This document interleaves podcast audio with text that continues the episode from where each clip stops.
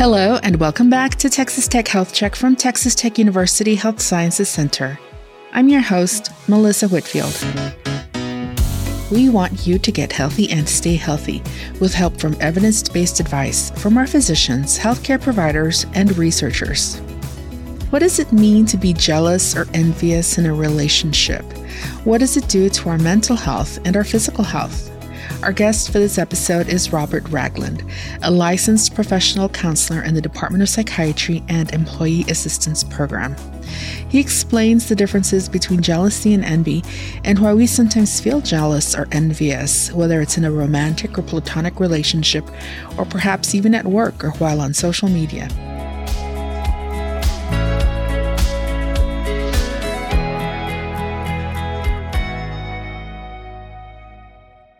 Mr. Ragland, thank you so much for coming on our podcast. Thank you for having me today. Can you tell us a little bit about yourself, your expertise, and what you do here at the Health Sciences Center? Uh, my name is Robert Ragland. I'm a licensed professional counselor supervisor, and I work in the counseling center here at Texas Tech University Health Sciences Center. We have the contracts for the Employee Assistance Program and the Program for Assistance to Students. Well, again, thank you for coming on our podcast. Well, it's February and Valentine's season and the season of love, but sometimes that makes people a little crazy. We're going to talk about jealousy and envy. Can you tell us what is jealousy and envy, and is there a difference between the two of them? Okay, I have thought about this a little bit, and I believe that they're similar enough it's it's almost like the difference between happiness and joy. They're so similar. I believe envy is more looking at someone else and what they have and wishing that I had it. Like someone has a pickup that I'm envious of. I would like to have that pickup. Or they might have a spouse that I'm envious of. Jealousy has more to do with when I don't want to share what I feel are my possessions. Like if I am married, I, I wouldn't want to share the time or attention of my spouse with anyone else. Is it possible to feel these emotions when there are no romantic feelings involved? Well, I believe so, yes. We do think of jealousy a lot of times in the context of romantic feelings, but we can be jealous of the time of our friends, jealous of someone else's position, maybe if we thought we deserved a promotion and someone else got it, we can be jealous of that. So those are some examples. I know sometimes around a pet or babies, we might joke, oh, they're going to get jealous if you carry another baby or if you touch another animal. Is feeling jealous or envious a normal response to certain situations? I believe it is normal, as in a normal part of the human experience especially when you think of babies or you know those folks still in their developmental stages but i think we normally feel jealousy at times.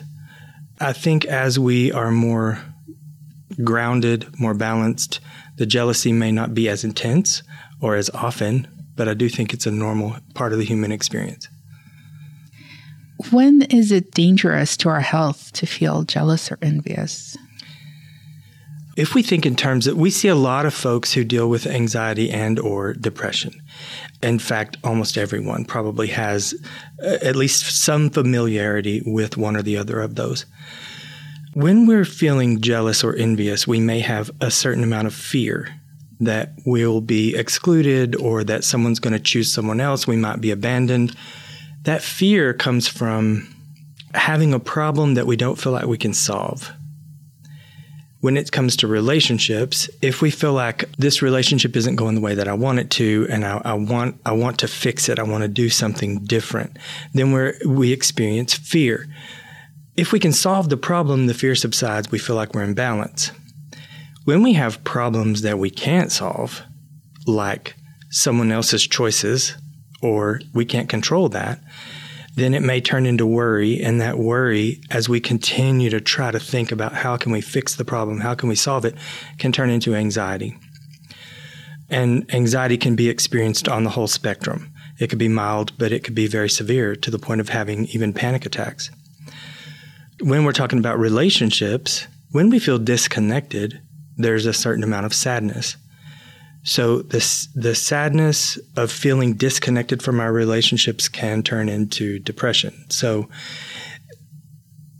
I know I'm simplifying this quite a bit and there's a whole lot more that can go into it, but these two things, anxiety and depression, are going to affect our mental health, our emotional health, um, our physical health, and of course our relationships.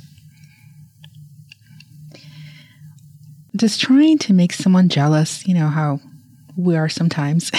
Does that ever work to get someone or a group of people to pay more attention to us, whether it's a couple or a work environment or a group of friends? So, the short answer to that, I believe, is yes, it can work. I think it absolutely can. And we, if we think about all the way back to middle school, we can think of examples when someone was trying to make someone else jealous. And there's a lot of folks who still play those games, trying to manipulate the reactions and the responses of the people around them, whether that's in a romantic experience or whether that's at the workplace. So I do believe that that is possible. I don't think it's healthy, but it's definitely possible. How can we control our feelings when we're starting to feel those negative emotions starting to creep up, either to make someone jealous or feeling jealous or envious? There's a couple of thoughts on this. First, I believe the primary antidote to jealousy and envy is improving our relationship with ourself. If we can step into a place where we begin to love ourselves more, cultivating, finding ways to feed our own soul, then there's a whole lot less of our internal sense of stability re- relying on someone else. So that's a starting place. Another, I believe, antidote is to just try to practice gratitude. So, thinking about the characteristics that we have, the things about us, or the things that we have accomplished that we're grateful for, that we appreciate, can help sort of bring some balance to that sense of envy or jealousy that I don't have what this other person has. Of course, another thing, I like to say the joke if you ask a barber if you need a haircut, they're probably going to say yes. If you talk to me, a lot of times I'm going to suggest you might try counseling, either possibly couples counseling, but also maybe even exploring what about the anxiety, the depression, my relationships, do I need to pay attention to and become more healthy in so that I can try to address these feelings? How can we reassure our partner, our friend, or coworker that we do value them, even though we don't make a big scene or explosive reaction to someone else paying attention to them? My initial response to that was to learn about the love languages, the five love languages quality time, words of affirmation, gifts, acts of service, and or touch. Most people have a primary and possibly even a secondary love language in which they receive love. So if we want to help our partner feel more more comfortable, more confident, if we can figure out what is their love language and try to show them that we care in a way that's going to be meaningful to them, then that's going to that's going to register for them way differently than if I'm trying to show them maybe that I love them in a way that I receive love. So, for instance, if my love language is touch and my spouse's love language is acts of service, it may mean a lot more to her for me to do the laundry or the dishes that might really communicate something powerful to her, as opposed to if I offered to give her a massage. The other thing I talk with a lot of couples about is the sense of safety and respect. All of us need both safety and respect, but most people have one or the other that's a core need. If we can figure that out, does this does this person that I love so much, my significant other, do they really appreciate feeling safe or feeling respected. Of course, that's the deeper work of that is probably you know for a couples counseling session. But to to pay attention to that, and are there things that I can do to help them feel safe, or help them feel re- respected? Another way I like to um, encourage people to interact is if you notice that your partner is emotionally activated. Check with that person to see if you can pause your own emotion. Check with that person to see in this moment do you want comfort or solutions? We often, when presented with a problem, we automatically start thinking of a solution, especially if the one that we love has an issue, whether it be an issue at work or maybe their feelings got hurt or whatever. They present that to us. Maybe they just want to talk about it for a moment. If we jump in with a solution, that can shut things down and we feel disconnected. If we want to feel more connected, we need to be ready to just pay attention and listen, providing comfort in a way that makes sense to them. Maybe that's listening. Maybe that's just holding them for a moment. Maybe holding them while they listen. Maybe it's taking care of the kids while they go have a bubble bath. Whatever we can do to provide them comfort, to provide that space to process what's going on. Then, if we're able to do that, they may come back and say, I would like your input. At that point, maybe we be ready to give them some solutions. But I always encourage people try to think of three options, three viable ways that they could handle the situation. Maybe do something, a, a radical change like okay try a different job try s- sell this vehicle and buy another one maybe it's stick with what you got you know and work on just being okay with what whatever's going on. And the other one is maybe you can think of some minor tweaks that you could do. Those are some possible solutions. And I, I like to encourage people to think of at least three because if my partner comes to me and says, What is your input? And I say, Well, that's a no brainer. Just do this or just do that. That can be very dismissive to the other person. That can make them feel disconnected. And they may choose to do what we say but likely they won't, even if it's the right thing to do, just because of the way we said it. So, Comforter Solutions is a good tool to use to help feel connected. And as we feel more connected, the fears of jealousy and envy and is my partner showing me that they love me because they're having that jealous response, that would subside and be addressed in a different way, maybe a more healthy way. I really like that you brought up the comforter solution because it seems like with at least with my husband and a lot of my friends, they always say that, well, you know, when they go home and they talk to their husband about complain about something, the husband always wants to fix their problem. It's like, no, I just want to vent and then I'll be happy. Well, and there's a couple of reasons why we do that. One is we don't want the person that we love so much to be in pain. And so we want to solve it for them. Another thing is it's difficult for us to hold space for someone else to be in pain because it may mean that we have to face the fact that we have pain that's unresolved or unworked on or unprocessed.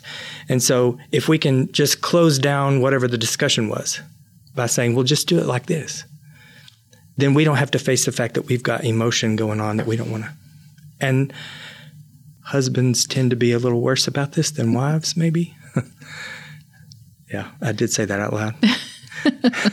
well, I, I, happen to agree with you on that. is there anything else that you would like to add? I think the thing I would add is in this season, when it looks like everyone has a significant other, to remember that there are lots of folks out there who don't, and that the most powerful relationship that we can uh, have with anyone on earth is the one with ourself. And so, if we can step into that space of taking care of ourselves, loving ourselves in ways that are meaningful, for one thing, it, it may relieve some of the pain of the fact that we don't have a significant other, but also it will prepare us for a potential relationship in the future. So I know this is, this can be a really difficult time. We do see folks in the counseling center a lot, you know, during this time because of a breakup uh, or because of something's going wrong in the relationship. And this is the time of year when there's sort of an expectation that relationships are going to be wonderful. And they're not always. I think people also need to remember that what I, I grew up on the border and in Mexico, Valentine's Day is a day to celebrate platonic and romantic relationships. So that, I like to think about that. That is a wonderful point. I did not know that. Well, there you go. Yeah, thank you for telling me.